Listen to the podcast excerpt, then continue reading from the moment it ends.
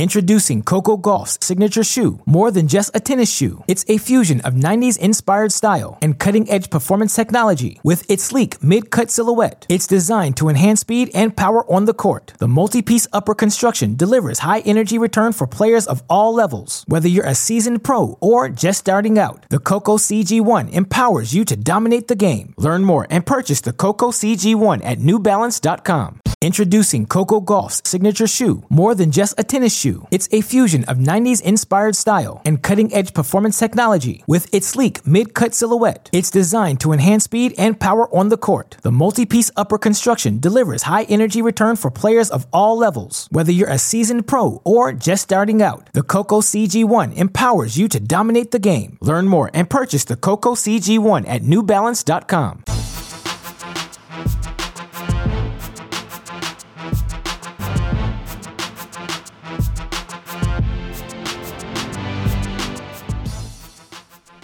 Welcome to the mini break, your daily podcast for the biggest storylines, results, and controversies from the tennis world. Today is Thursday, January 28th. Still in a holding pattern right now in the professional tennis world. All of us eagerly awaiting the start of the action in Australia. Both ATP and WTA events scheduled to get underway on Monday. Of course, we're still wondering if all of the events are going to start on time. Plenty of off the court drama related to the COVID protocols that we have talked about on this show. So, of course, we will continue to monitor that as we get excited for the action to begin on court. Of course, we here at Cracked Racquets very excited to head to Stillwater next weekend for our coverage of the 2021 Division One Women's National Indoor Events. We will be live on the scene, calling all of the matches, interviewing hopefully the coaches and players in a COVID-friendly way, and you know providing all of that information on the ground that all of you college tennis fans are looking for. But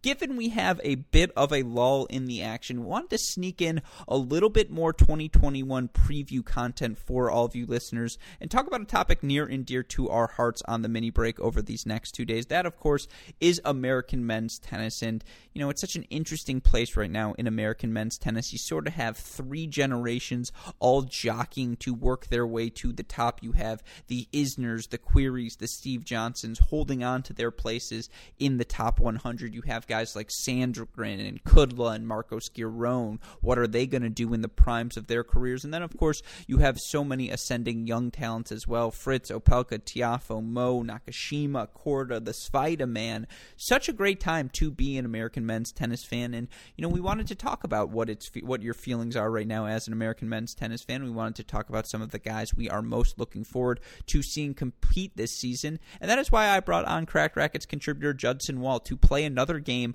of buy, sell, hold with some of our most interesting players heading into this season. Again, we try to hit all of the various categories. I sent Judson a list of about 25 players. I said, hey, pick two of each. And so we're going to go through about 10 different players in a two part podcast. Part one, you're going to be hearing today. At the beginning, we are going to give some context where we're at in American men's tennis. And then again, we're going to get to, I think, our first five players in terms of buying, selling, and holding on part two, which you'll be able to hear tomorrow. We're going to give our predictions for how American men do during this 2021 season, what the top 10 American men list looks like come the end of the year. It's a very fun podcast. I know all of you listeners will enjoy, of course. The reason we're able to do it day in, day out, because of the support you all give us, because of the support we get from our Patreon family. And of course, because of the support we get from our friends at Midwest Sports. It's simple, folks. If you're looking for a good deal, you want the best equipment in the business, go to MidwestSports.com. You're going to find Nike, you're going to find Wilson, Adidas, Babolat, Head, all of it there, all the best prices as well. You use our promo code CRACKED15, you'll get 15% off your order, free two day shipping on all orders exceeding $75, and best of all, a free can of Wilson Extra Duty tennis balls. You'll also let them know we sent you there by using that promo code. So, go to MidwestSports.com, use that promo code CR15. With that in mind, let's get to my conversation buying, selling, and holding some of the top American men's players heading into this 2021 season with Cracked Racquets contributor Judson Wall.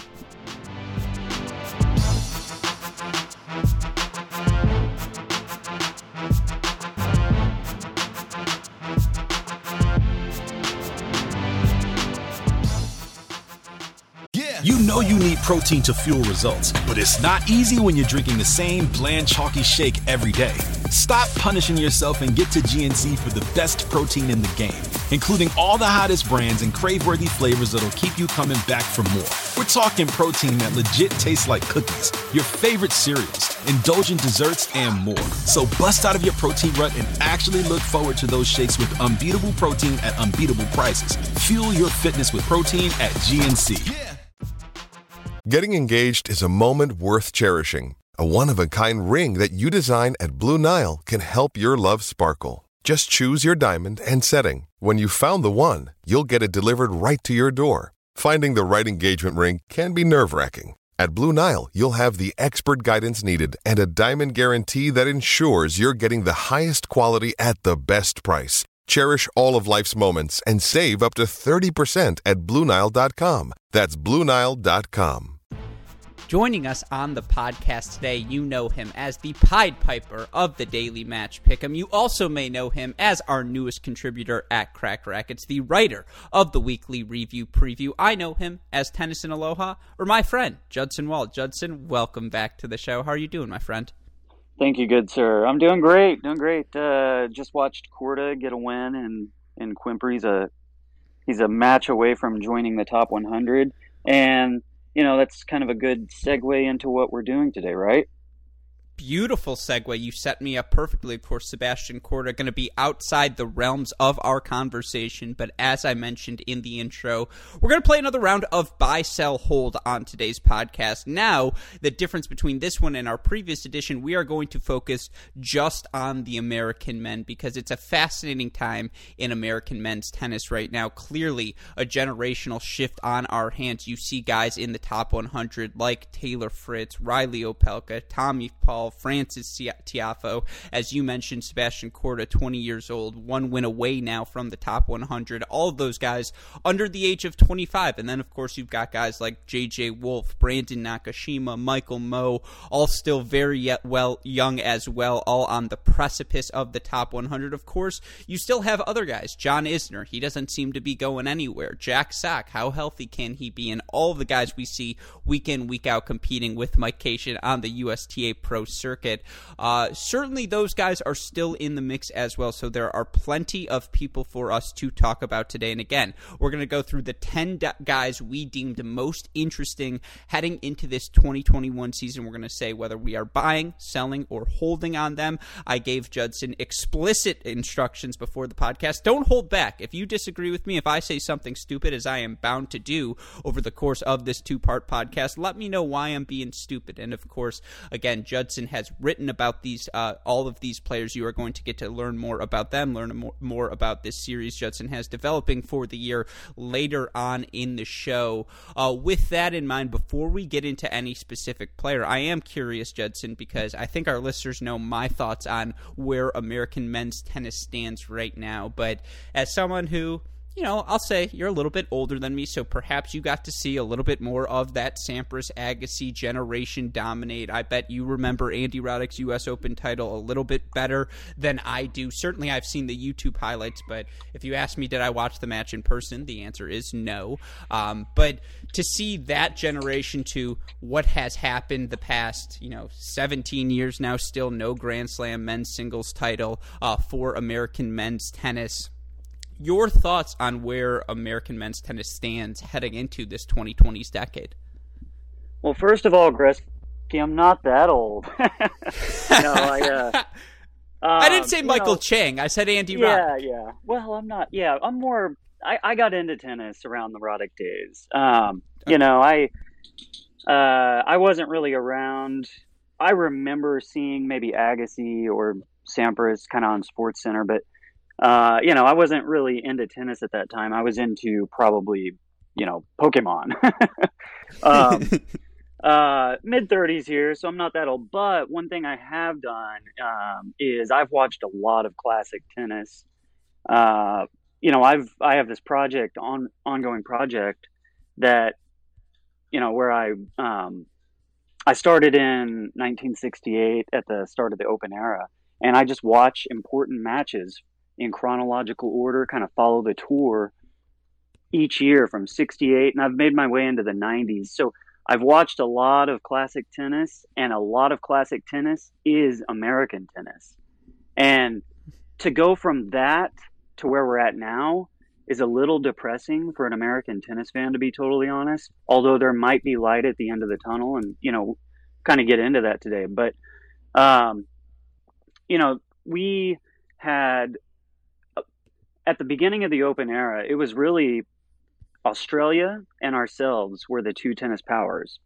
And then after Laver and Rosewall uh, and a couple other guys kind of fell off, got old in the 70s, we continued to stay up top with guys like Jimmy Connors and John McEnroe, you know, uh, two of the greatest in the game, especially at that time. Uh, and they just, them along with Bjorn Borg, Ivan Lendl, you know, they were at, always at the top of the game. So America always had a stronghold up there. And then when McEnroe got a little older and, and Connors retired, you had Sampras and Agassi to take up that mantle. Uh, you know, and that continued all the way until really kind of Roddick was the last vestige of that. And then now, you know, uh, you look at the American rankings and current day, we don't have anyone in the top 20, which is incredible.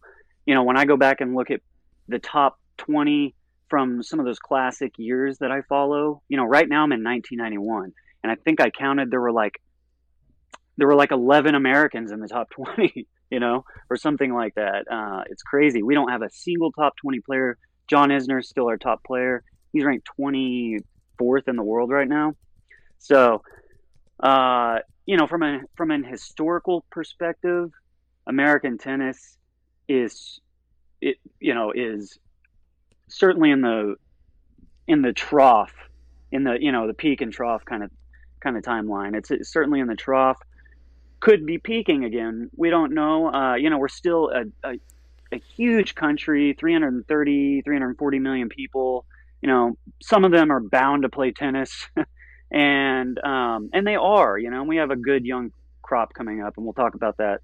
You know, as we go through the pod. Yeah, now, can I just say to anyone who's wondering why do we bring Judson on the pod? We got Trough, we got Vestige, all in one answer. I'm more of a Zenith and Nadir sort of guy myself, but I understand why you went with Trough instead. I think that was a good uh, word selection. And yeah, I mean, look, you want to go back to 2015, the start of the 2015 season, just for an even more immediate perspective. And by the way, for all of our listeners out there, if you want a crash course in the history of American men's tennis, our first season of the Inside Out podcast, which I know some of you haven't listened to yet, we covered who is the best American male tennis player at any given point in the open era. And we talked about that history, how different things are now compared to where they were 20, 30, 40 years ago when, you know, you had guys like Jimmy Arias or Steve Denton or the Billy Martins of the world or the Paul, Paul Haarhuises of the world who just kind of found themselves in you know the top 50 just by uh, you know the Scott Lipskys just by uh, virtue of being pros, right? And so, um, or not Scott Lipsky, the Paul Goldstein, excuse me, and you know it, it, it's so interesting because you go back to 2015, there were five Americans in the top 100. It was Isner, Querrey, Johnson, Stock, uh, Sock, and Donald Young. And obviously, uh, that was the trough, the nadir for American men's tennis that era. The Ryan Sweetings of the world, unfortunately, the Donald Youngs, the Evan Kings, just not quite living to the billing of the previous generation. None of those guys becoming staples in the top 50. And you know, again, they're they're they're all very very good, accomplished professional players, but the history of American men's tennis usually dictated that at least one player in the top 10 was American, if not one in the top 10, certainly three or four in the top 20 to 30. And obviously, that hasn't been the case as much these past five years. Now, you look where American men's tennis is heading into this 2021 season, a far more healthy place than it has been before because you do have the existence of the established veterans like Isner and Querrey, and at this point, Johnson at 31 in the top 100. You have the veterans of the world like the Tennys Sam Sandgrens and the Marcos Girones and the Denis Kudlas, who are still in their mid 20s and more often than not, right now at least, inside the top 20, and then of course uh, in the top 100, excuse me. Then of course you have all of the young guys. So certainly, yes, that is the backdrop for where we find ourselves entering this 2021 season. For any of you wondering at home, there are currently nine Americans in the top 100, which isn't great. Again, that's not the numbers you would see in the 80s, in the 90s, in those first few years of the 2000s, but it's also the reality of the sport we live in. How uh, how international the sport is now. How it's not just Americans competing for the biggest prizes, but obviously uh, you have the existence of Federer, Djokovic, Nadal, and countless other players across the world competing for Grand Slams. So yeah, it's you know again before we get into any specific player, any final context you would add to heading into 2021. I would say if, if you're an American tennis fan, do we have a Grand Slam champion amongst us? Tough to say, but certainly optimistic heading into 2021. I'm unsure. Uh, I, I'm I'm uh, you know more bullish about the future than I have been in a while and and those are you know we have a good group of young guys coming up that that have that potential. They hold that body type. They have the pedigree. You know, guys like Korda. Uh, we have a good group of juniors that we might get to talk about later on. You know, uh, t- we have three or four world top juniors: Martin Damm, Zachary Svajda, Toby Kodat, um, and uh, you know Emilio Nava is another one. So, you know, if we're going to have a future number one, I think it's going to come from that group or potentially a guy like Korda. I don't know if I see Korda getting that high or not, but he, he has the body type, the pedigree. You know, he's only 20 and he's already making waves. He has the potential to be a top 10 guy at least. And if you're top 10, you can you can win a, a slam, particularly after the big three retire. You know, um, so. Mm-hmm. But here's a little bit of context for you, and then you know we can move on if you want. But uh, you know the U- the U.S. has won 32 Davis Cups, um, and I, I don't re- recall. I think they started playing them, you know, right around the start of the century, 1900s. Um, you know, I, I think they've played around 100 of them, and the U.S. has won 32 of them. We are which is by far the most, a few more than Australia, and then and then by far more than anyone else. And you know, so historically, the U.S. is such a tennis power. It would be great for us to get back there. Mm-hmm. No, I mean, you talk about all of the Grand Slams that have happened in the history of men's tennis. Of course, uh, I think there have now been around 600 uh, men's singles, doubles, and mixed doubles champions, and you know, America has won about a third of them. Over 200 of the Grand Slam titles that have come from a man in the Open era it's been an American man. And so, obviously, though, you look of late, yeah, we've still had the Bryan brothers, Jack Sock, Rajeev Ram, and others contribute in that doubles category. But obviously, since Andy Roddick, there hasn't been anyone heading in uh, who's added in that singles category. And, you know, for the record, heading into the conversation, we can start getting into some of these players. We just talked about Sebastian Korda, Brandon Nakashima, JJ Wolf as part of our next gen ATP 2.0 series. I think those are three guys unequivocally unequivocally, Judson, you and I would say we are buying on, and you can correct me if I'm wrong there. Um, but you know, we talked about them. Uh, David Gertler joined me on that incident. So if you want to hear more about those players, where they are at heading into the 2021 season, be sure to go check those podcasts out. We're also going to leave out Jenson Brooksby, who we were fortunate enough to have on the show, just because he's been injured. But I think he's another young guy. Certainly, uh, we both still believe in, and is someone we uh, have a lot of uh, hopes can make a dent now that he's healthy back on tour here in 2021. I will give you a chance. Those four guys, unequivocal buys, right? Right now in American tennis, if you are looking for a next Grand Slam champion, you probably take those four over the field. Yeah, I think so. I think you're right. Um, yeah, you and David do a did a great job sufficiently covering those guys. You know, um, and I would buy all of them to varying degrees, although they are all pretty strong buys for me. Uh, you know, there's a couple I like more than the others, but uh, yeah, um, all four buys. Who knows about Jenson Brooksby? You know, uh, he showed a lot of promise with his U.S. Open run in 2019, but then went to college, didn't play any, had injuries. So injuries like with everyone, like with every young player, are going to play play a role potentially. Uh, JJ Wolf just had surgery on his stomach, uh, so we'll see how that goes. You know, but um, you know, Korda's going strong. He's young. He's healthy, and uh, you know, I think JJ once he gets back in there. Same with Brooksby. They're all you know nothing but going up for now.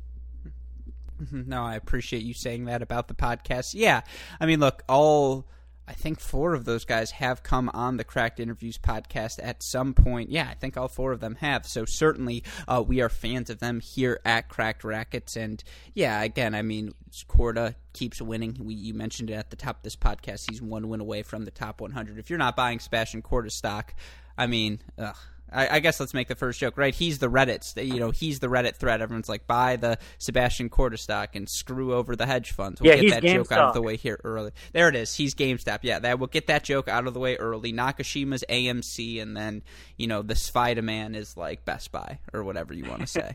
um, but anyways, with that in mind, let's get into our first candidate for buy, sell, hold so, Judson, we agreed to divide these players into four categories. I guess I should say, I said, hey, I'm dividing them into four categories of players because there's a bunch of players. You know, there are the four different stages right now heading into the 2021 season. There are the veterans, like we mentioned, the Isners, the, the Querreys, the Johnsons, Sox of the world.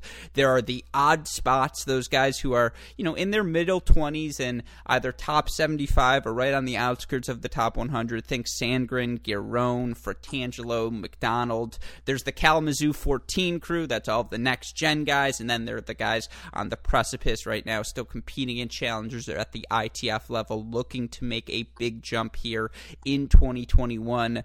Let's start with a guy who has made maybe the biggest jump in Americans men's tennis over these past two seasons. You look at what Marcos Giron has done since the start of 2019, Judson. And look, he was really, really good during that 2019 season. He started the year off by winning the title in Orlando. I believe ended his season with another title as well in Houston. I believe there was a semifinal in Cleveland along the way where he lost a three set match to Max Cressy. But you look for him, he was 49 and 26 in uh, in that 2019 season. Of course, made the big run at Indian Wells as well last season. Got to play a few more ATP events and actually had success at those ATP events. You look at what he was able to do nine and nine I think, overall on the ATP Tour, but of course qualified and then made it the round of 16 in Paris to end his season. Marcos Giron, current ranking of number 73 to enter the year. He's 27 years old. My question to you, Judson, you buying, you selling, you holding on Marcos Giron heading into 2021? I, I like Marcos Marcos's game. Um, you know, he's a former national champion uh, at the college level, and like you said in your intro, it's a great intro, by the way. So much information.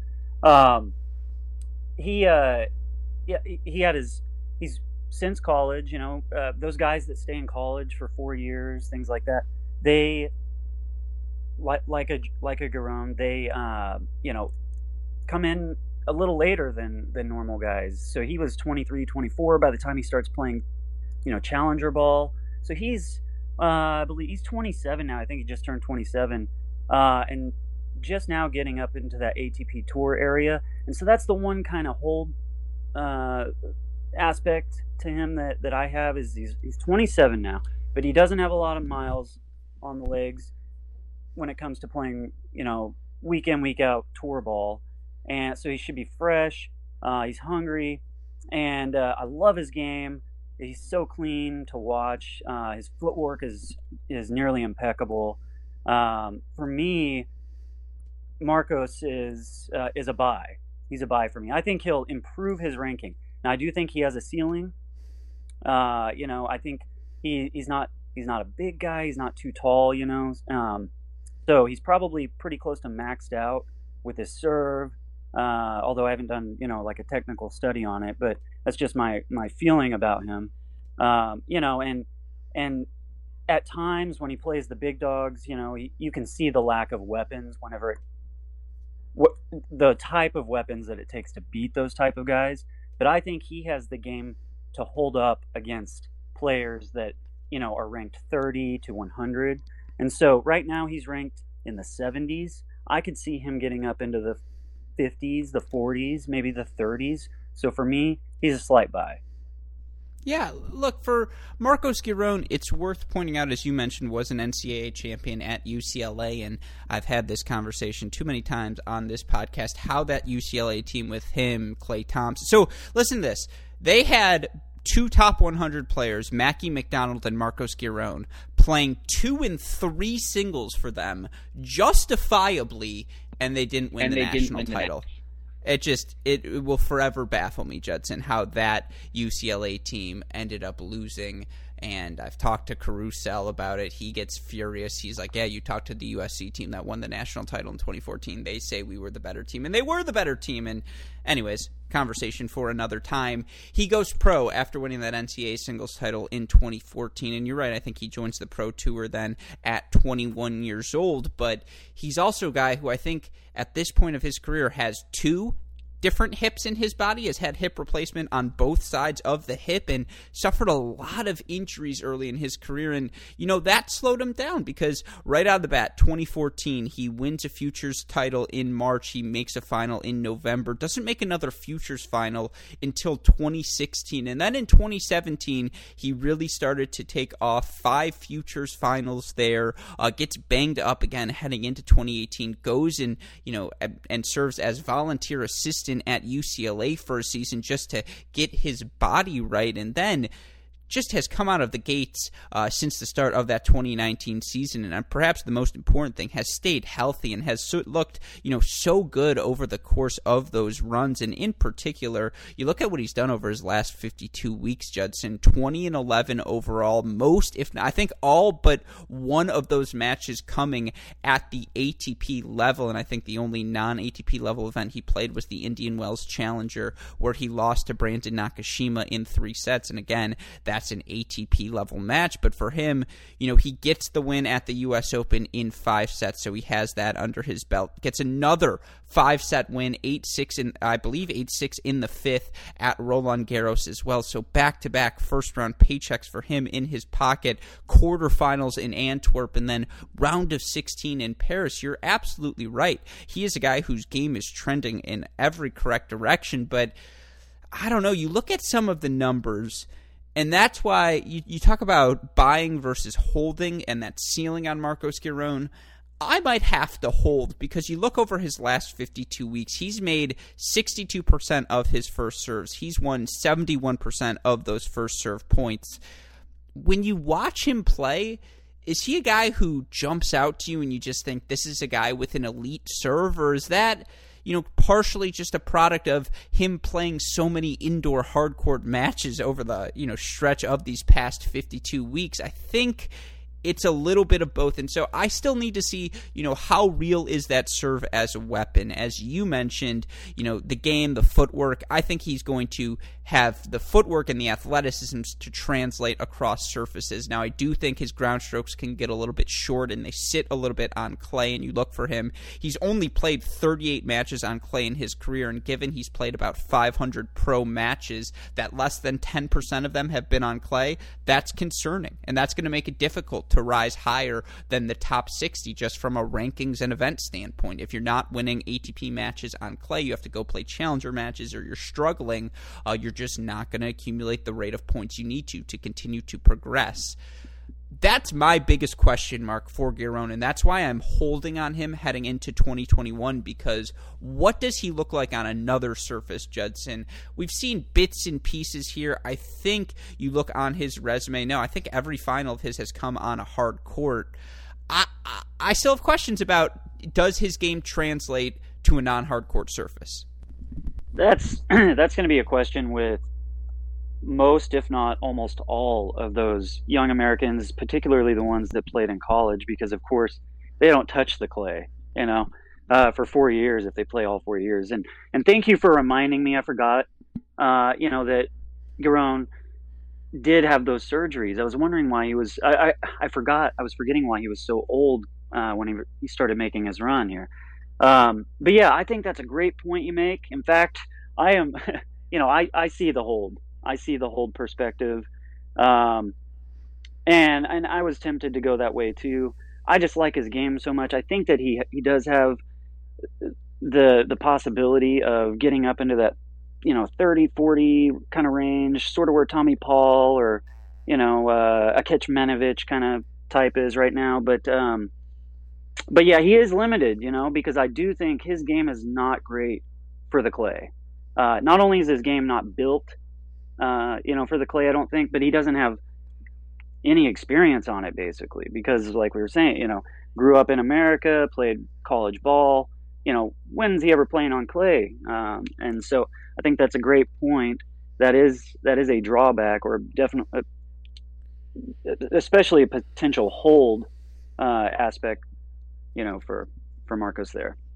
Mm-hmm. And even if you want to narrow it to since he's been healthy, what have his results been on clay? So we'll go since the start of that 2019 season until now, and it really hasn't been that thorough of a sample size. You know, you would have loved to see him play more matches, and obviously some of that's pandemic related. But he's six and eight in clay court matches. You know, he beats Halys the first round of Roland Garros, but other than the fact that it was played three out of five sets, that's a match that legitimately could have been a first round of a challenger, right? Right? If I told you Giron plays Halys the first round of Aix-en-Provence, you would have believed me, Judson.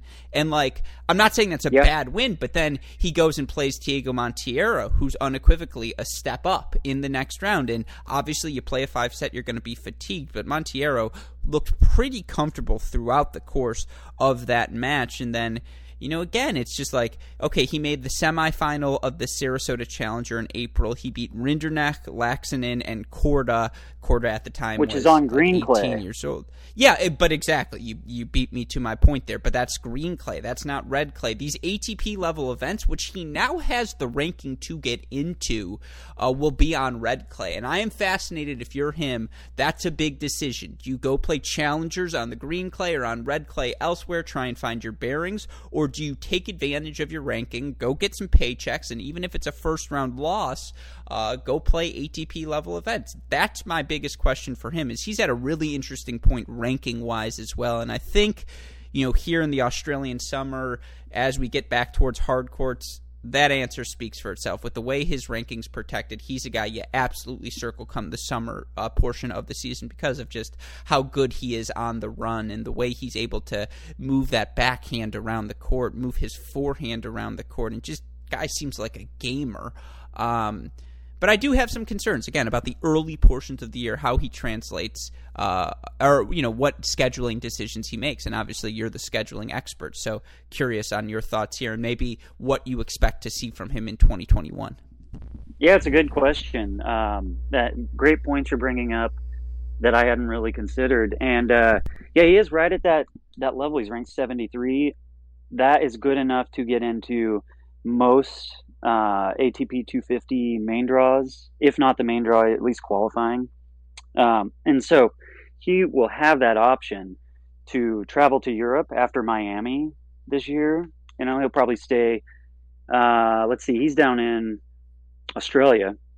so after Australia, he will come to America, I would assume, uh, and you know, or at some point come to America and play in Miami, play that stretch of ball, and then he'll have a decision to make: go over to Europe and play on the red stuff, or stay at home where there might be a you know one or two hard court challengers. There's those three in normal years anyway, green court challengers right in a row. Uh, green clay court challengers, I should say. And you know the the green clay is it, it it plays differently than the red clay. It's quicker than the red clay. It's almost like a a hybrid of hard court and clay court. Uh, you know the ball doesn't bounce up as high on the green clay as it does on the red clay. The red clay is just that fine crushed brick. Green clay, I don't know if you've ever been on one. Uh, I played on one for the first time last winter, and you know it's just it's pretty hard packed in there uh, with just a kind of a, a dusting of you know whatever the green stuff is on top. But it's almost like a, a slippery hard court, you know. And so it does mm-hmm. play differently. I'm curious which way he's going to go. I would like to see him do sort of what Fritz did last year, and I think I think in the long run it helped Taylor out. Uh, you know, Fritz sort of bucked the trend of the young Americans who would normally not go over to Europe during the clay season until the very last minute. You know, say for Rome, right before the right before Roland Garros. They would stay in America, play hard courts, play those green clay challengers. Um, you know, but Taylor Fritz in 2019 bucked that trend. He went over there right at the beginning, right from Monte Carlo. He went straight from Miami to Monte Carlo, played Monte Carlo, played Barcelona, played Madrid, played Rome, and he had a good clay season, pretty good clay season. I mean, it wasn't, you know, spectacular, but he had a pretty nice clay season. And, uh, you know, since that time, that's really been, I think he was ranked maybe in the 50s at that point and he's done and, and he's done nothing but climb in the rankings since then. And present day, he's U.S. number two. Uh, he's ranked uh, 30th, and so I think that move helped him. Helped him. I'd like to see Giron do do something similar, even if, like you say, it does result in some L's. Uh, it's about the learning experience, I think. So I, would like to see him go over there and do that. I don't know that he will, no. though. No, it, it, it, again, he has a very interesting uh, decision to make. For him to be in the top 100, I think is something all of us can be so uh, excited about. Again, given all the injuries he has gone through, but I would say a whole just last thought on him. You're a buy. You're buying your own into 2021. You've almost talked me out of it, but I, I think I think he's strong enough on, on the hard courts. Uh, we'll see what he does on clay. I, I do. I am skeptical, but I'm going to stick with my my slight buy there. I'm not buying him if he goes any higher, you know, but I'm, I'm going to stick with my slight buy. I think he can get up. I think he can hit top 50. That's fair. I, again, I am rooting for you to be correct. I will say, in the spirit of push back at me when you think I'm wrong, me almost convincing you that you're wrong. Yeah, I know. I know. no, I'm just messing with you. Um, no, all right. Well, let's go to a guy who I think we're both going to have in the buy category. A guy we talk about oh so often here on our Cracked Racquets podcast, and maybe the American who we have circled as the guy with the most potential to win a Grand Slam title someday, and that's Reilly Opelka who continues his steady ascension up the ATP rankings. Opelka going to be ranked number 40 heading into this 2021 season. Of course, you look for the 23 year old, won his second ATP title in 2020, winning in Delray Beach, three set final over Yoshi Nishioka. And if you remember that day, they had to play both the semifinals and finals on the same day. So for Opelka to get the win there, uh, not only over Nishioka, but over Milos Raonic, I believe, in three sets in the morning,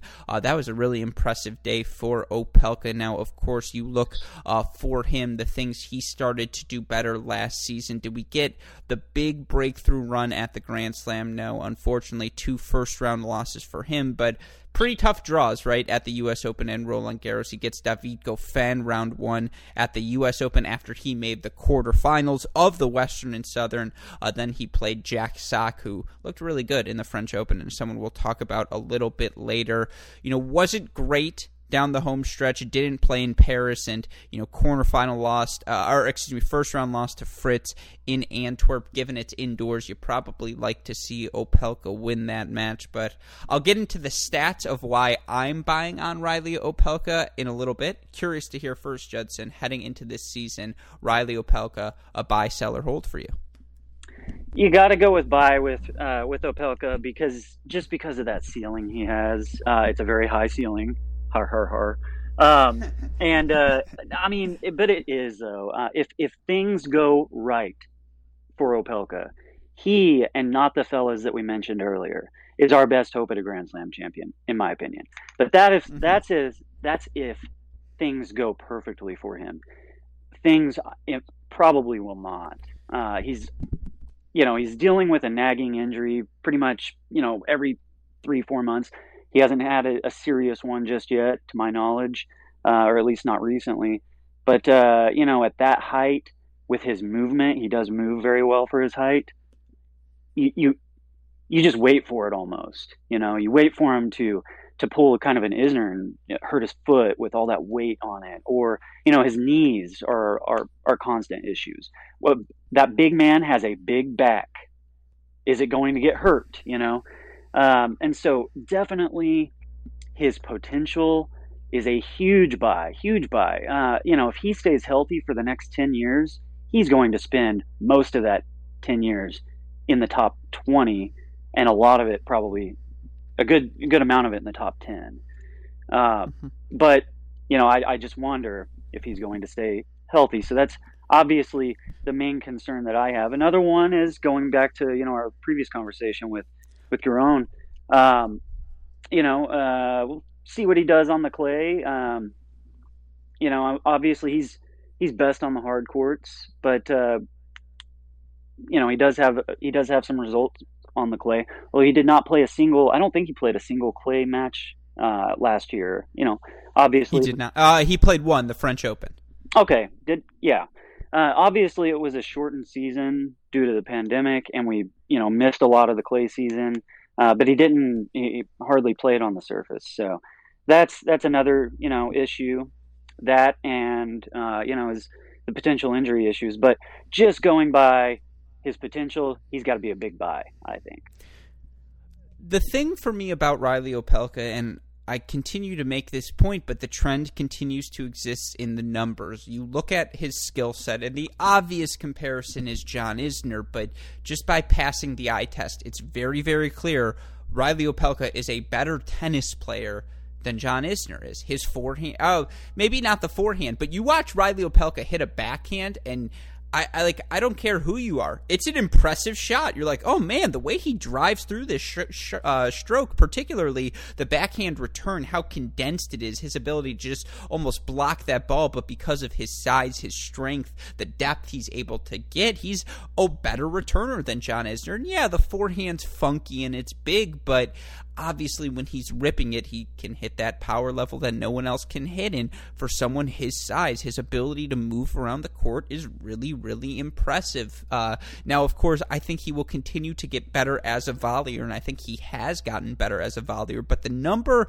I will continue to point out for Reilly Opelka in comparison to John Isner, and there are some numbers for Opelka that are finally starting to uh, catch up. And you look all these numbers coming from Tennis Abstract. You look at ace percentage. What percent percentage of the serves he is hitting it are an ace. And for so long, I continued to say, well, you know, for Opelka, I think he can continue to get better on serve because, you know, you just watch it and you feel like he's leaving a few miles per hour on the table or that sometimes that second serve just floats on him a little bit. Well, he had unequivocally his best season of his career uh, over these past two years. He was 20, he went from averaging about a 19% ace percentage on serve to a 24% ace percentage over these past two seasons. His first serve make percentage has steadily risen from 58% back in 2016 all the way up to 65% in the 20 matches he played last season. Now, you hear that 65% number, you think that's pretty good. John Isner,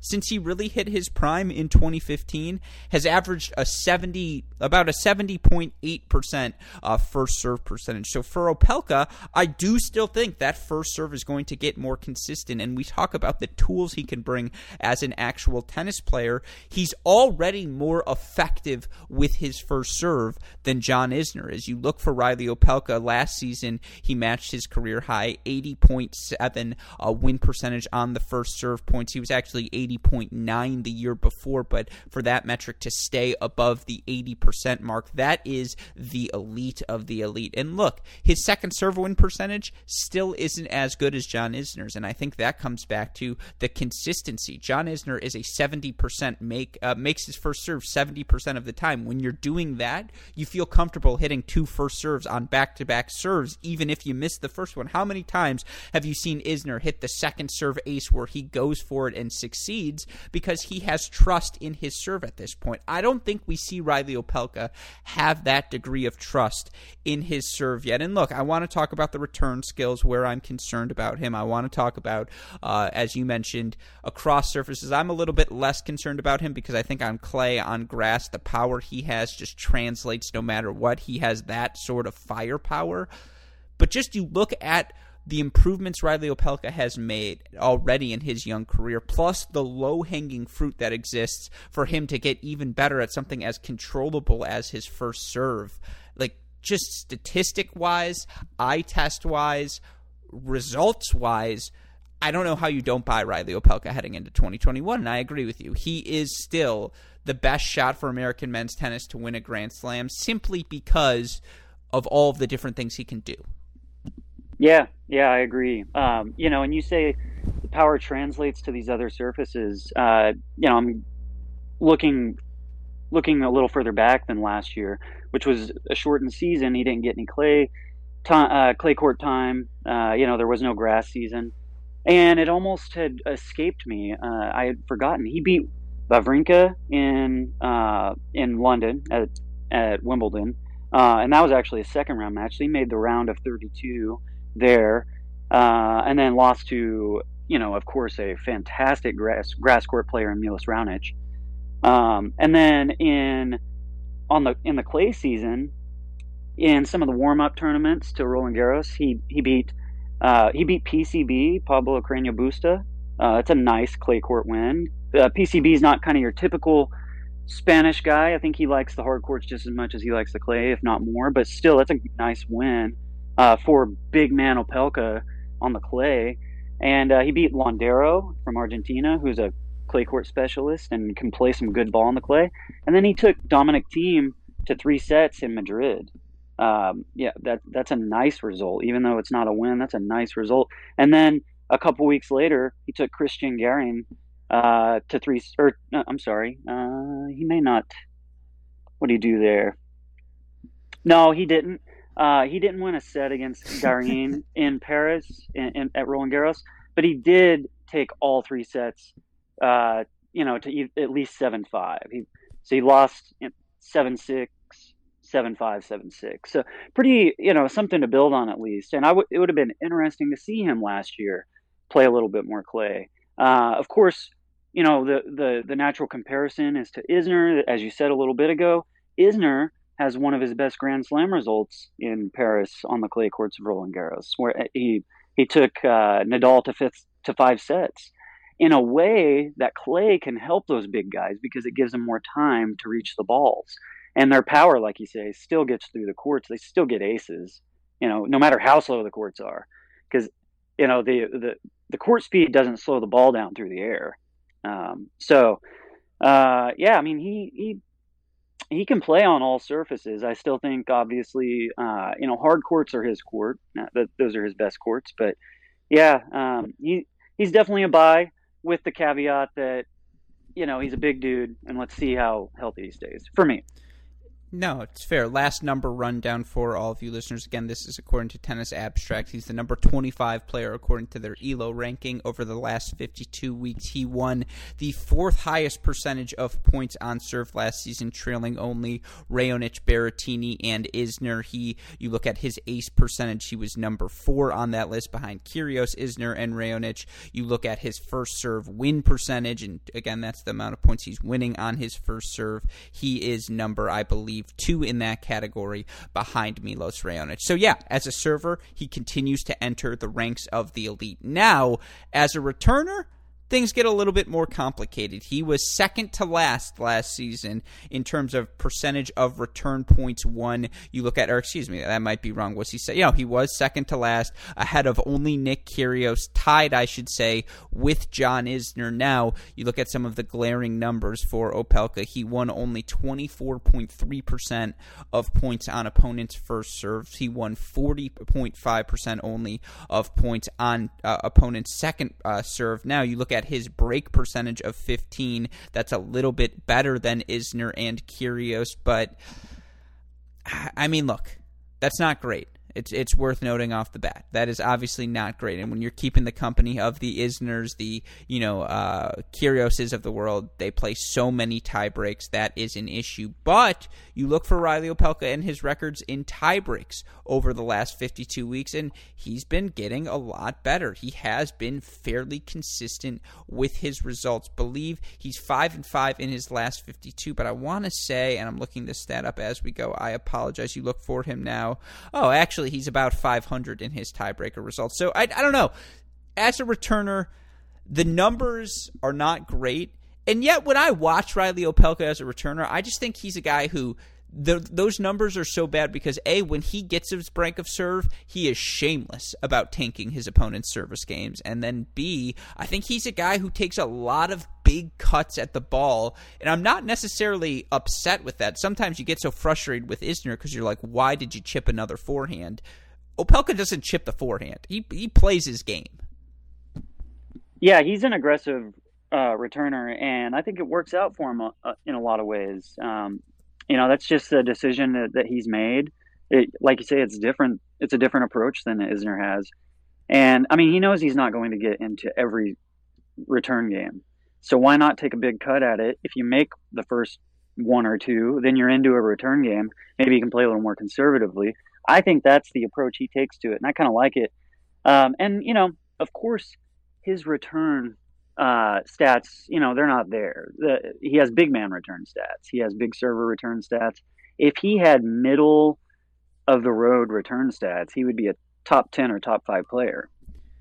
Uh, and I know. just feel like he has the skill set to be a middle of the road returner someday. Like I just feel like a lot of it is shot selection, yeah. and a lot of it again is numbers tanked due to tanked service games. And it's just like when Reilly Opelka needs to lock in, if he goes down a break or it's a tiebreaker, I do feel like he's a guy who is going to put the return in play.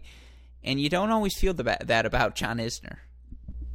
Yeah, I agree, and uh, yeah, and, and, I agree with you that he he has the potential to not be a terrible returner, and and that's that's why I think people are so high on him. He's not just that's a big, enough. He's not just a big serve. Uh, you know, yeah. a big serve can get you into the top 50, into the top 30 of the game. You know, you look at Dr. Ivo, uh, Ivo Karlovic. I don't know off the top of my head what his career high was, but I think he was in the top 20. And, you know, I mean, he's a serve and volley guy. Uh, he, he's not just a serve, but primarily that's what he was. And that's what he is now. And uh, same with John Isner. And, you know, that is good enough to get you top 20, maybe, you know, skirting along the top 10. It's not good enough to be elite. You can't just have a giant elite serve. You have to have more if you want to do elite things uh, against the best players.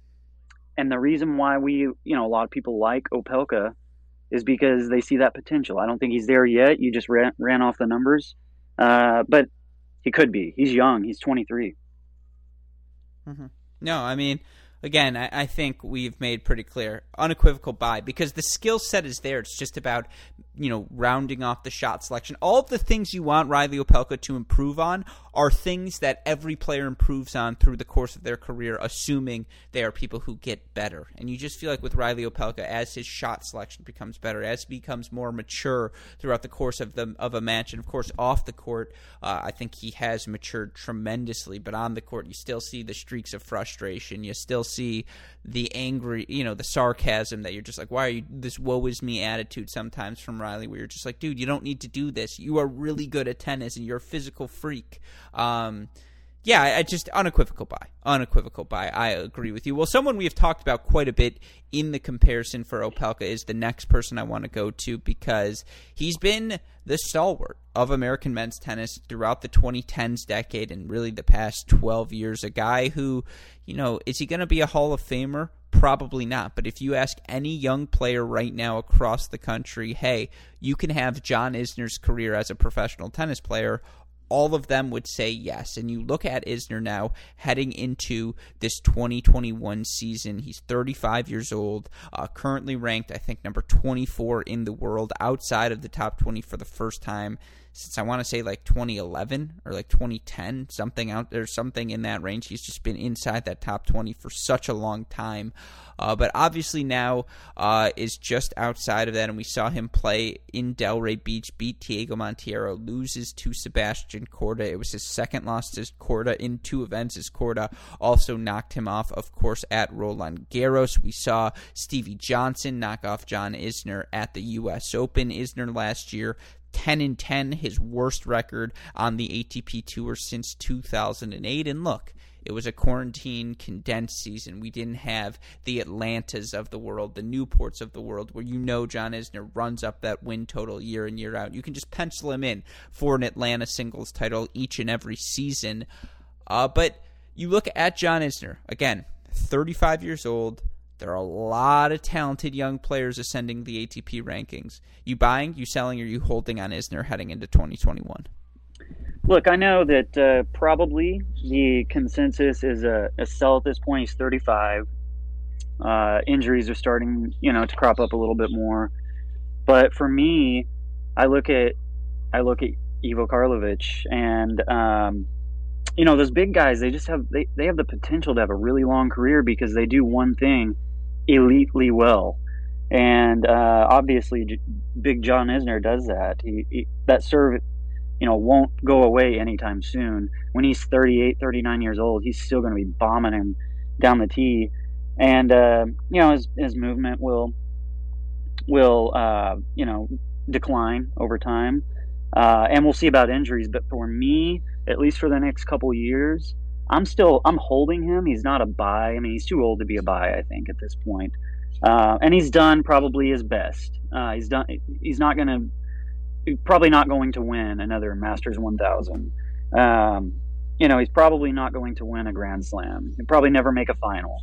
Uh, but he did make a semifinal, and uh, you know, he won a, a Masters. He made a final of another, and yeah, like I agree with you. His his career with all the young guys that we're talking about would take his career right now if you give him the opportunity. Uh, he's had a great career. I think he still has two, three, maybe up to you know five years five, of good tennis left in him. I think he can hang around top 50 for another two, three, five years if he stays healthy. So for me, uh, he's ranked 24th right now. I'm holding him because I think in let's say three years' time he could still be ranked 35 you know, if he stays healthy. Well, again, three years from now, he's 38 years old, and for John Isner, he has a family now. He's made clear how important that family is to him, being around them. But look, I mean, he, uh, to your point, what about John Isner's game is not going to age well? The serve is just it's so easy. It's so fluid. It's so casual. He, I think, he has become a better volleyer at this stage of his career than he was when he was younger. A more willing volleyer, certainly. Uh, a guy who looks to hit the big return and move forward. A guy who, you know, spent a lot of his time quietly, six feet behind the baseline, slicing forehands back into the court and waiting for his opportunity to hit the big ball. But I mean, 40 and 28 since the start of the 2019 season. That's not great. Like it, like it's fine. And I think if someone is offering you, you know, you look at his losses at the majors: 2019 first round loss to Reilly Opelka at the Australian Open. At he didn't play the French Open that year. Uh, did play Wimbledon. Ended up losing to Kukushkin at the U.S. Open that year. Lost, I think, to Cilic in four sets. You look at what he did again in 2020. Third round Australian Open had to retire uh, against Stan Wawrinka. First round exit at the U.S. Open. Second round exit at the Roland at Roland Garros if someone offers you John Isner at a top 10 price, you sell it to them. You say, Really? You want to pay me that for John Isner? Because I think those days are behind him. I think there are too many talented young players who, week in, week out, are just going to be so good, right? And anytime there's a New York Open or, you know, any of the indoor hard courts in Europe, John Isner's still a threat. John Isner's a guy who can absolutely make a run to a quarterfinal. The game looks that easy for him, but I mean, you see these multi-dimensional players. You, I'm just going to read you some of Isner's last losses: Korda twice, Tsitsipas, Fritz, Humbert, Medvedev, Ruud, Garin, Tsitsipas again. All of those coming in the past year. The young guys have caught up. And like John Isner's a great litmus test for those young players. If you can problem solve, make enough returns, hold your serve comfortably enough to beat John Isner, you're ready to be a top 50 player.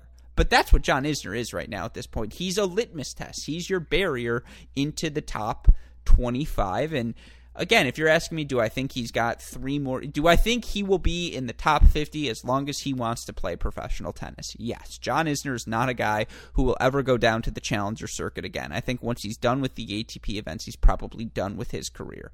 Uh, and he will, you know, and he will have at least, as you mentioned, I think three more years feels about right, barring some sort of injury.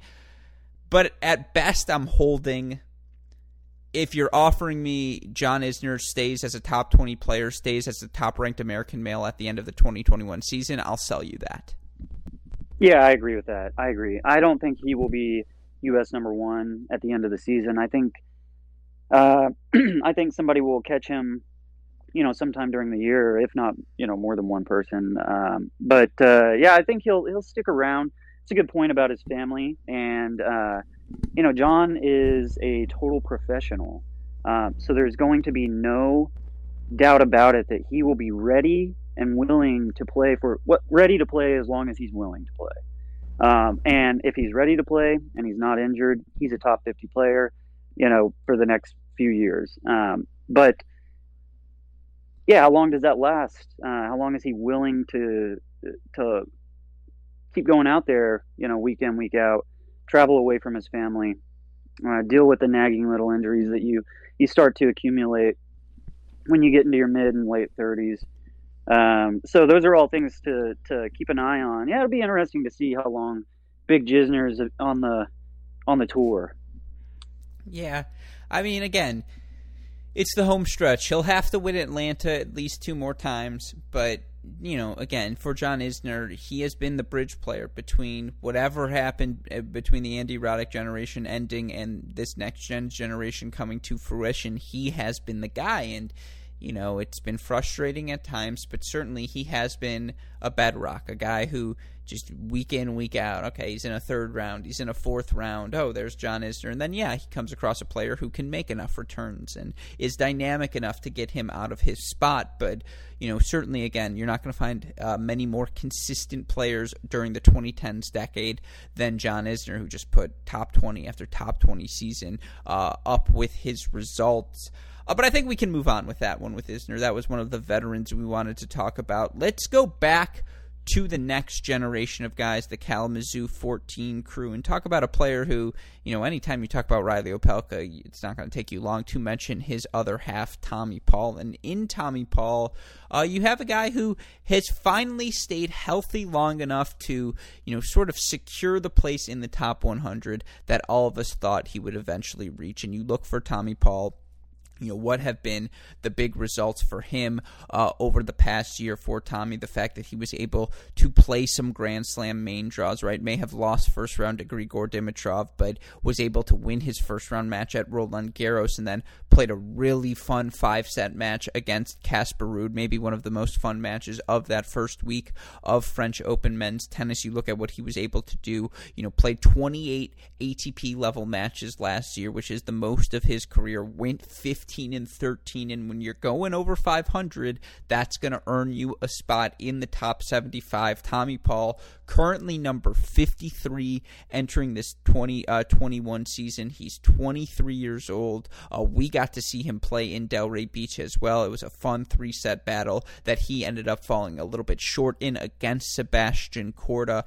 Of course, Tommy Paul, a guy who has had success on hard courts, on clay courts, but it's about consistency for him uh, week in, week out.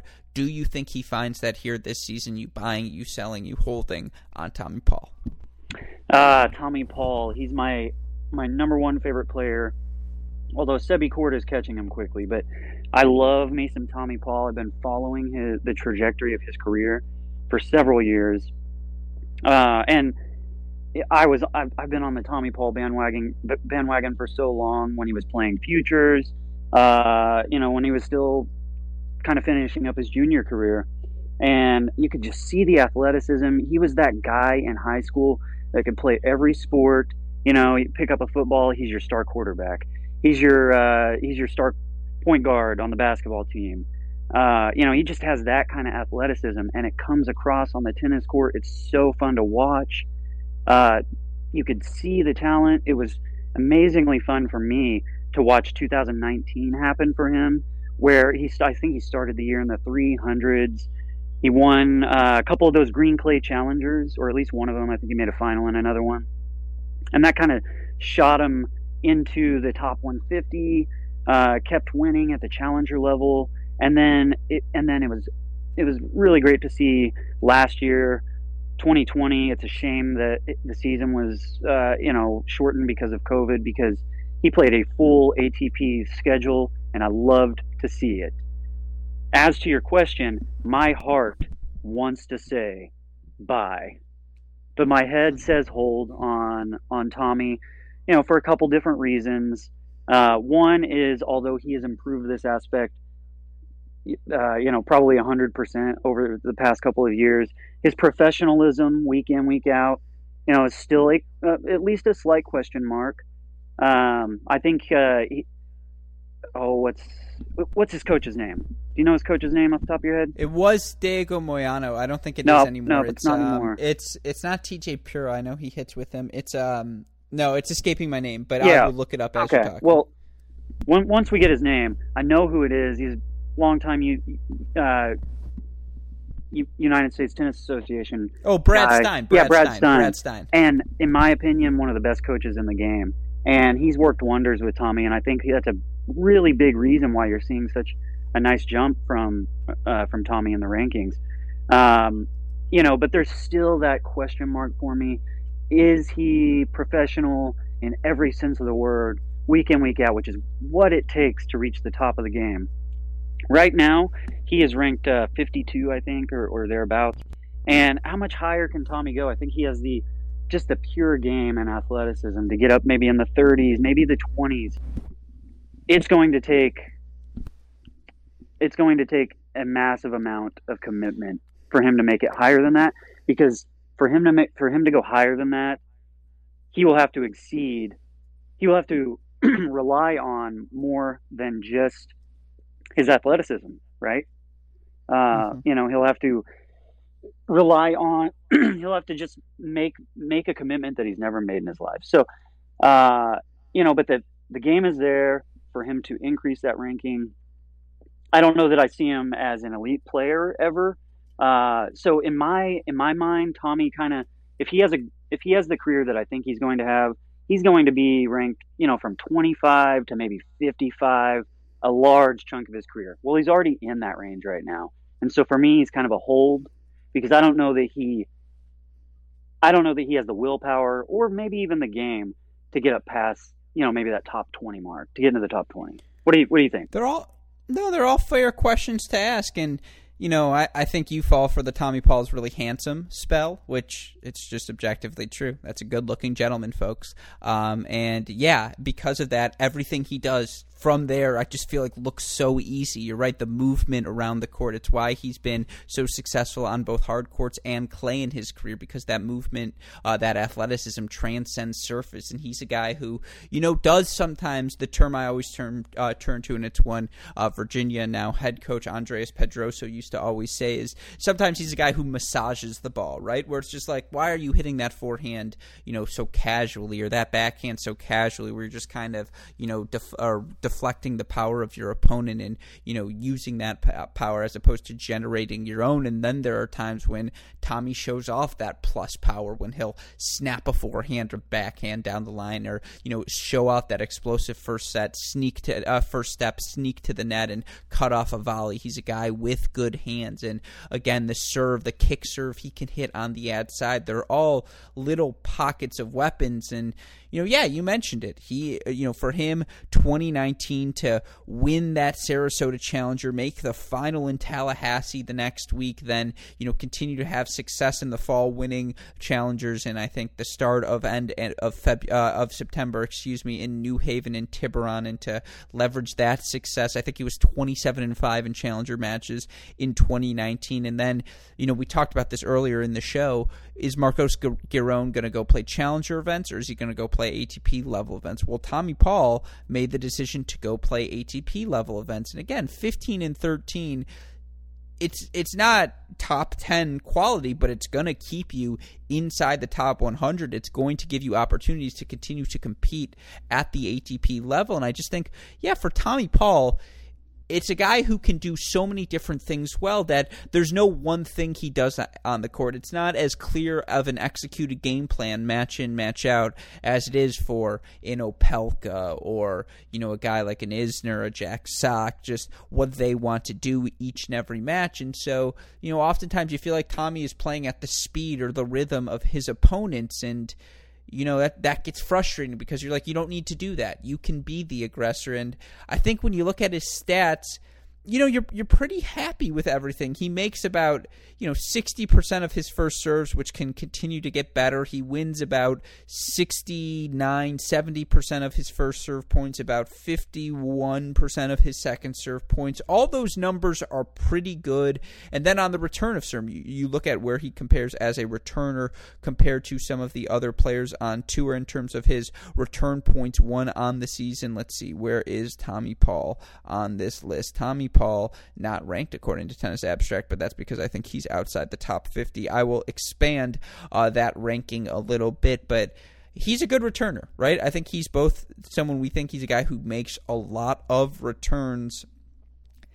It's the indecision. It's the again, a guy who can do a lot of things well can't do one thing extraordinarily well. And it's very uh, the easiest comparison you can make for Tommy Paul as a pro is David Goffin, right? Because those are two guys who you could put them at a country club in anywhere in the United States and they would just fit in perfectly. The smoothness, as you mentioned, it's like you've been the best athlete at everything you've done your entire life, and it just looks so effortless.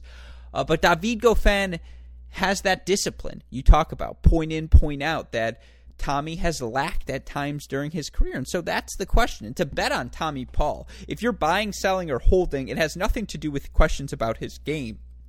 It has everything to do with questions about either his health or you hate to say it, but his mentality. And, you know, having spoken with Tommy Paul, with the team he has around him, having a group of peers in Fritz and Opelka who are so driven, Fritz in particular, Taylor Fritz is going to become the best tennis player he can be no matter what. The question is, does Tommy Paul have that fire to him? Yeah, totally agree. I'm, oh, i might hold for 2021, but I buy long term. Sorry, go ahead. No, sorry to cut in there. Uh, so what was your what was what was the ultimate answer? I probably I lean hold depending on the price. Like, is he a guy? I think he uh, he's not quite top 50, so I think he gets into the top 50 and sticks there. I don't know if he's ready to be a top 30 player yet. Certainly, he has the skill set. I don't think I would buy a top 30 price yet, but of course, I would for his long term future. If Tommy Paul doesn't crack crack the top 30, I will be surprised. Yeah, I agree, um, and and I would agree. He's a that's the same reason he's a hold for me. You know, I think he's pretty close to where his natural ranking should be. Uh, it's going to take a lot of hard work, a lot of commitment to get up into that top 30. I think he can do it, and I think he probably will. Does he stay there? Who knows?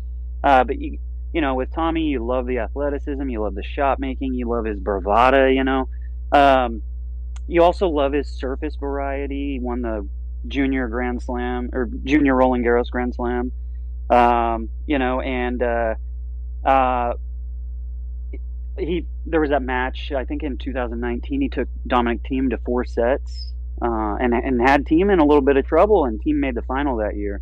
So he can certainly play on the clay. Obviously, can play on the hard courts. I think he has the the variety in his game to to have some success on on grass. You know, um, but it's the consistency. You know, it's the week in, week out, day in, day out consistency.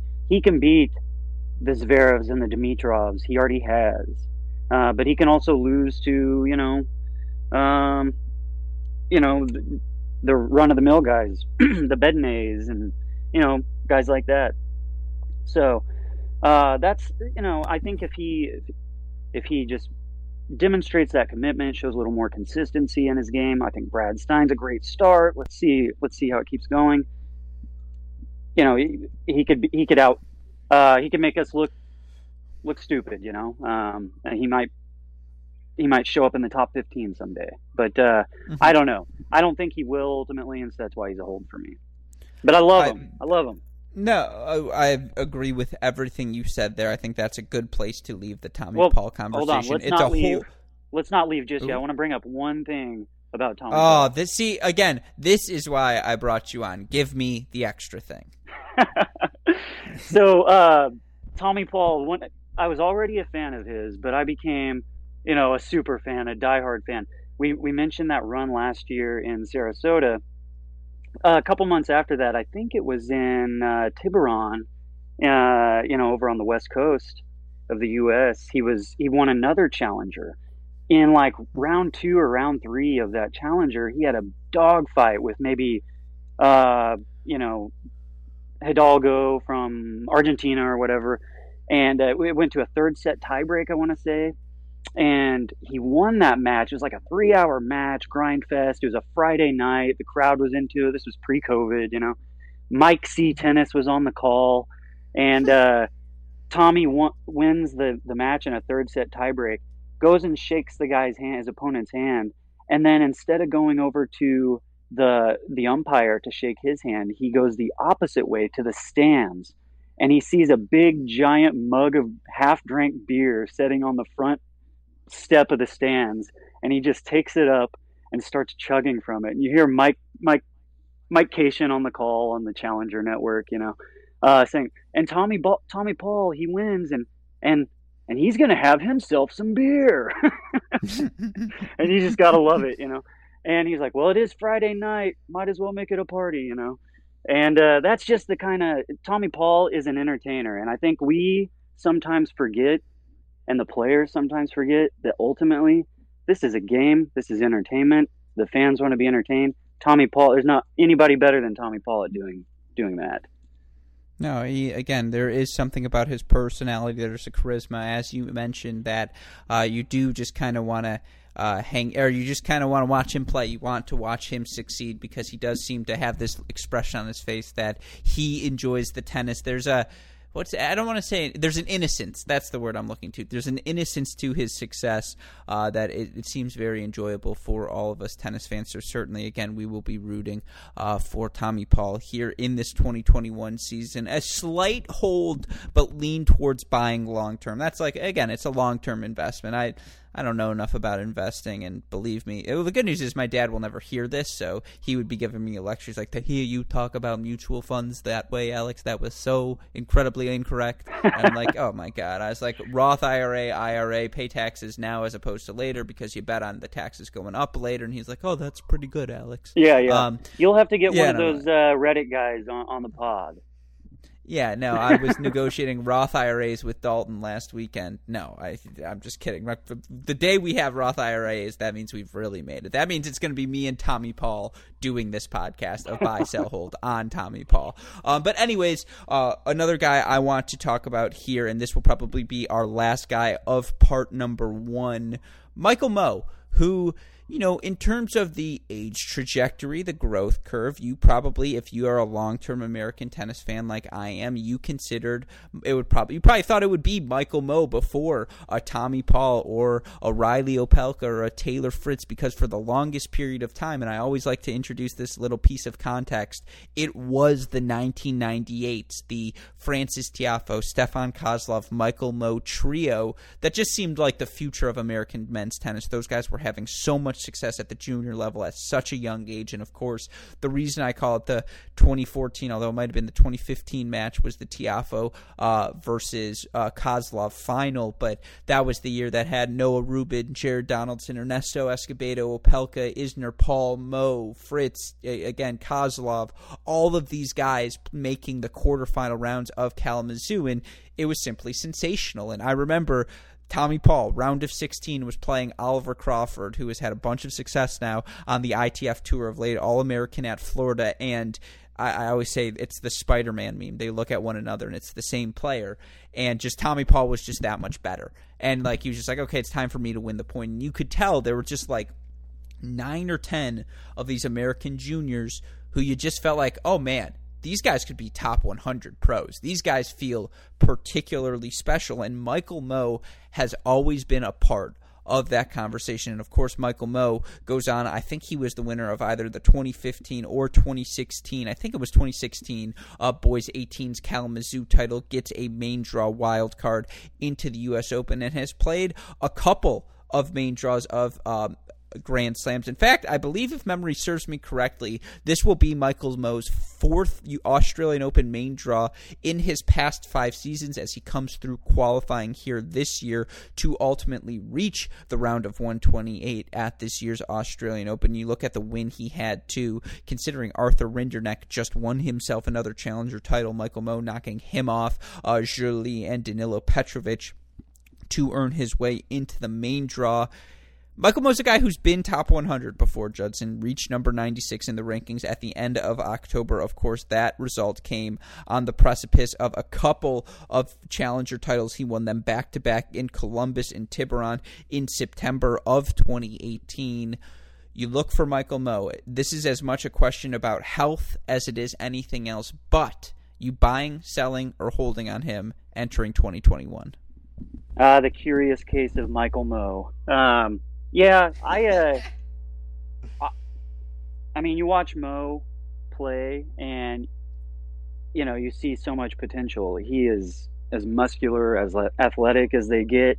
Uh, for me, where he's at right now, he's ranked uh, 176, and as you said, he's been in the top 100 when he was younger, and then he had some injuries, fell out, and he's still working his way back. Uh, 2019 at the the latter half of 2019, he started working his way back, won a challenger, and then of course last year kind of would have been his year to try to get all the way back near that top 100 mark, but there was no season, or there was only half a season, and Mmoh didn't particularly handle it all that well either.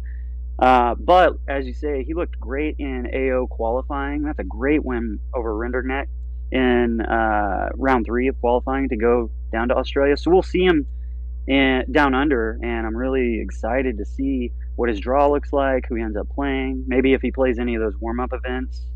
Um, for me, where he's at 176, I think, and I know he can be better than that, and and, and he has been better than that. So for me, he's an he's a buy. Uh, now, talking top 100 price or much beyond that, top 75 price, I don't know. Uh, injuries, you know he'll have to he'll have to work on his body, um, stay injury free to to reach that point. Uh, another thing that I see when I watch Mmoh is that you know he's this he's this big muscular dude.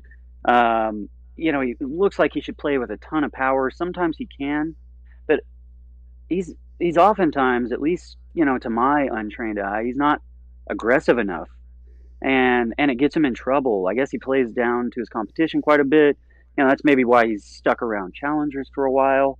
Uh, you look at many of his results going back the last two three years.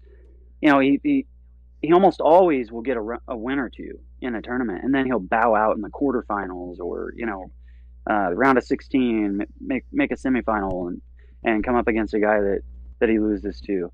Uh, you know, and and so his his game, he's athletic. Uh, you know, he gets a lot of balls back in play. Um, but he I, he either doesn't have the weapons or he doesn't use those weapons enough to make that next step to to win those big semifinal matchups that you need to win to gain those critical ATP points. You know, to make that jump into the top 100, get out of the challengers, get into the the ATPs, kind of like Tommy Paul has done, Marcos Giron has done. You know, um, he hasn't quite done that yet. So for me, he's a buy right now. If he were setting at you know 100 in the rankings, uh, he might be a hold for me. I think that's a really good breakdown of where he's at. I would point out and why he's a buy for me. You look at the trend he's had over his past, really since the play restarted in August. You know, he win, gets a wild card, I believe, and wins his first round match at the U.S. Open before losing to Jan-Lennard Struff. His next event is Roland Garros, where he qualifies and loses in the first round to Pierre-Hugues Herbert. But again, he qualifies there now. You know, towards the end of the season, he beat Nidavyevtsov uh, in Cary, but then had to withdraw against Chris Eubanks. He looked really good in that first match in Cary, and for him to get healthy and start the season off in this way, where he's winning three matches in a row, qualifying for the Australian Open, I think that's a really good sign for him entering this season because we've seen it before at the end of 2018 or even I think it was the start of 2017 or 2018. I want to say it was the start of 2018 because I believe we had the podcast by then uh, where he made I want to say quarterfinals of his first ATP 250 event was either Adelaide or one of those Australian warm up events. I remember him beating Mischa Zverev, I think if memory serves me correctly. Uh, and you know we've seen him make runs like this before. It's just to your point he's a guy with an incredible physical skill set. You're not going to find a better mover in all of tennis than Michael Mmoh. You're not going to find a more explosive first step or just the power he produces on that first serve. And yet, with all that power, with all of that, you know, bluster, he's still, I think, for his career, like a like he wins like only 60 like 7% of his first serve points. It just feels like that number should be in the 70% range and he's a guy who floats a lot of second serves has won only I think 48.8% of his second serve points in challenger level matches, only 45.7% of his second serve points in ATP level matches and you look for him, you know, how has he uh, fared in his career on the ATP tour? He's 9 and 19 and I do think that's when some of that passiveness, his willingness to sit 12 feet behind the baseline, it comes back to bite him a bit in the ass. Now, the flip side to that is, you know, he is someone I think who very much as you mentioned plays to the level of his competition. If you're hitting the ball big, Michael Mmoh is going to absorb that pace and redirect it right back at you and he I mean, the backhand, I really like the way it's very condensed. Again, he's able to drive through it. I think he can hit the ball down the line and cross. I think when he wants to be aggressive with his forehand, he can, although that's the side that's more prone to errors. He's become better at volleying. It used to, it used to look like he was allergic to the net. Still not great at it, but.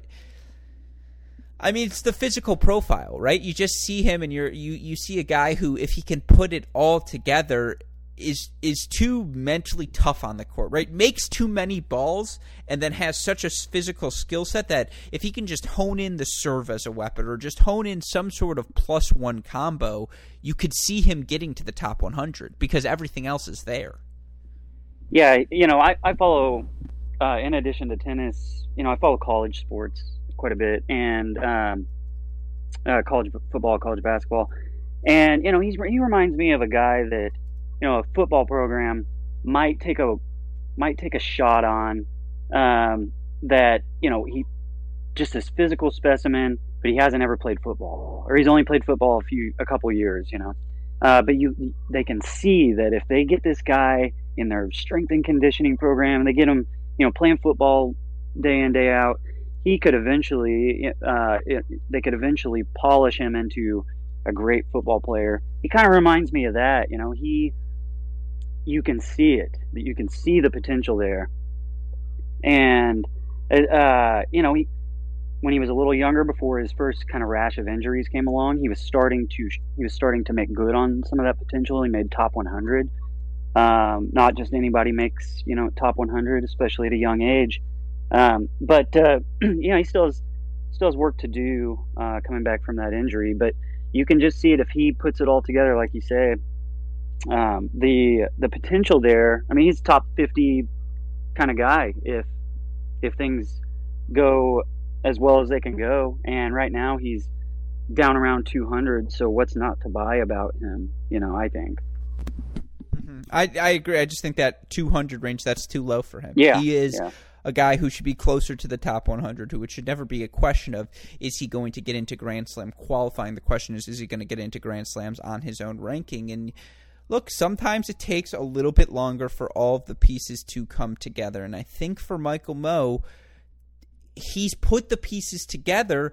It's just immediately once he does, it's halted by some sort of nagging injury, some sort of quad pull, or some sort of you know uh, hamstring issue, or the back, or the shoulder, and it's just he hasn't been able to play six consecutive months of tennis, and it feels like three, four, five seasons, eh, really since 2018. And that's because of a pandemic. It's because of injuries. It's because of a bunch of different things. But when I watch him play, and I got the chance to watch that Rinderknech match during the Australian Open qualifying, and I just, you know, I think in that Rinderknech match, by the way, he blew like a 5 2 lead in the second set. And he'll do that at times where he just gets a little bit passive and the foot gets off the gas, or he just starts playing six feet behind the baseline mode. And he's going to need to phase that mentality out of his game if he is going to be a consistent top 100 player. But again, it's just the complete package. You watch him when his first serve is landing, you think to yourself, okay, like this guy should hold 90% of the time. And with the way he can make serves, it's not, you know, the way, or excuse me, how many returns he puts in the court.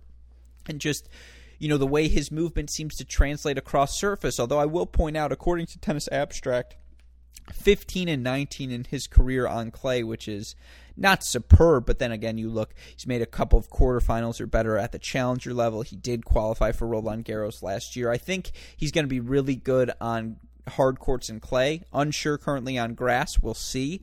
Uh, but I'm a, I'm a believer. I'm buying in Michael Mmoh. I think Michael Mmoh makes a big jump here in 2021 if he can stay healthy. But I guess we've been saying that for the past yeah. few years. Yeah, yeah, and I, I hope he does because uh, he's a fun guy to watch, and like like we've been saying, the the potential just kind of oozes out of him. And you know, how strong really is that 22 to 24 year old class of of Americans? You know, we were talking at the beginning of the hour about uh, you know the, the the olden days of Amer- American tennis bleeding into you know the desert that is American tennis in the 2010s with uh, with John Isner as your top player for so long. I mean, no no disrespect to John Isner, but from what we were uh, to what we have become.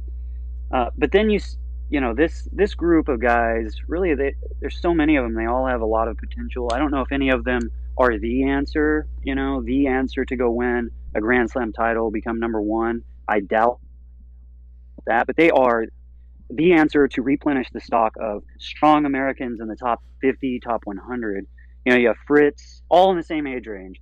Fritz, Opelka, Tommy Paul, Big Foe, JJ Wolf, a couple years younger, but he's right there. He's 22. Uh, Chris Eubanks, Maxime Cressy, the French American, uh, Ulises Blanch, Michael Mmoh, uh, Ernesto Escobedo. I mean, all those guys have top 100 potential.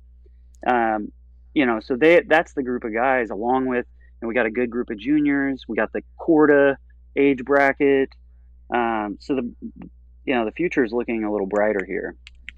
Mm-hmm. No, that's why I call them the 14 Kalamazoo crew, and people will know that that was when it felt like that Kalamazoo. You're like, wow, we have eight, nine guys here born in that 96 to 1998, 99 range who it feels like at least one of them should become a top 20 or better player. And it does feel like they're going to deliver at least on those expectations. Hopefully, they can all stay healthy again here uh, heading into the 2021 season because I agree with you. I mean, all of these guys. It's they've all got different things that you can latch onto if you're an American men's tennis fan. Even the guys a little bit older, right? I swear to God, there's still a world where Ernesto Escobedo regains his form from 2017, 2018, and gets back in the top 100. If Jared Donaldson is ever healthy again, he was a guy who was in the top 50, and it's just like Noah Rubin obviously was a 96er. He was the guy who won the first Junior Slam when he beat Kozlov in that three set Junior Wimbledon final, and it's just just you know, for all of these guys, they've come so close for so many different reasons. And for Michael Mmoh,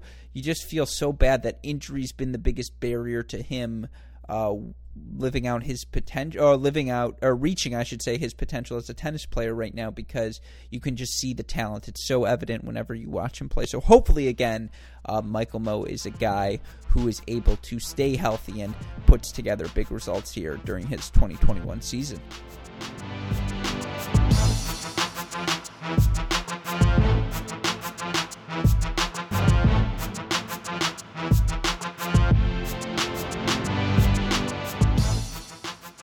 Find a fresh take on a fall getaway to Wilmington, North Carolina and beaches. Enjoy hiking trails in a state park, fresh seafood with a side of live music, and fall festivals galore. Then live it up along the Riverwalk in Wilmington's historic downtown. With three island beaches, Carolina, Kure, and Wrightsville, and a vibrant downtown, you get the best of the Carolina coast all in one place. Plan your fall getaway at WilmingtonandBeachesVacation.com.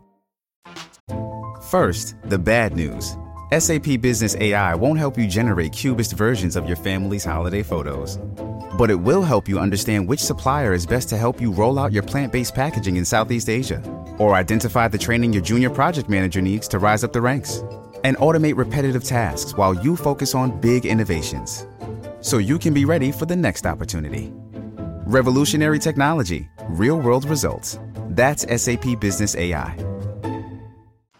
Hope all of you enjoyed part one of my conversation with Judson Wall, buying, selling, and holding some of our most interesting American men's tennis players entering the 2021 season. Again, we will be back with part two of this conversation tomorrow. And then, don't worry, for all of you wondering, are we going to do something similar with the American women? Of course we are. I'm going to be joined by former WTA media man and now free agent, I believe, no worker for tennis.com. I want to say David Kane going to be joining me on the show tomorrow, to, or I suppose early next week. But joining me in reality tomorrow, we'll play it for you early next week to talk about the American women, do a similar exercise. So again, trying to sneak in a little bit of preview content as we get ready for all the action to uh, transpire. If you have missed anything from the first month in the tennis world, go catch up on all the action by going to our website, crackedracquets.com. Like, rate, subscribe, review. Of course, this podcast, the Great Shot Podcast, cracked interviews inside out, and the Sideline Podcast as well. Go subscribe to our YouTube channel so you don't miss any of our coverage. If you missed our college tennis red zone coverage this past weekend, uh, we had a ton of fun. And actually, you can go rewatch it all on the channel. So you want to go watch Virginia knock off Ohio State. You want to go watch UCLA give USC a real run for their money. Go check out that YouTube channel. Of course, the more immediate updates Twitter, Instagram, Facebook, YouTube. We are at Cracked Racquets. You want to message me directly? I'm at Great Shot Pod. Shout out, as always, to the super producers, Max Fligner and Daniel Westoff, for the of an editing job they do day in, day out. Shout out as well to our friends at Midwest Sports. Go to MidwestSports.com, use that promo code CR15 to get 15% off your order and let them know that we sent you there. But with that in mind, for my wonderful guests, Judson Wall, our super producers, Max Fligner and Daniel Westoff, our friends at Midwest Sports, and all of us here at both Cracked Racquets and the Tennis Channel Podcast Network, I'm your host, Alex Gruskin. You know what we say, folks. That's the break. And we will see you all tomorrow. Thanks, everyone. We'll be right back.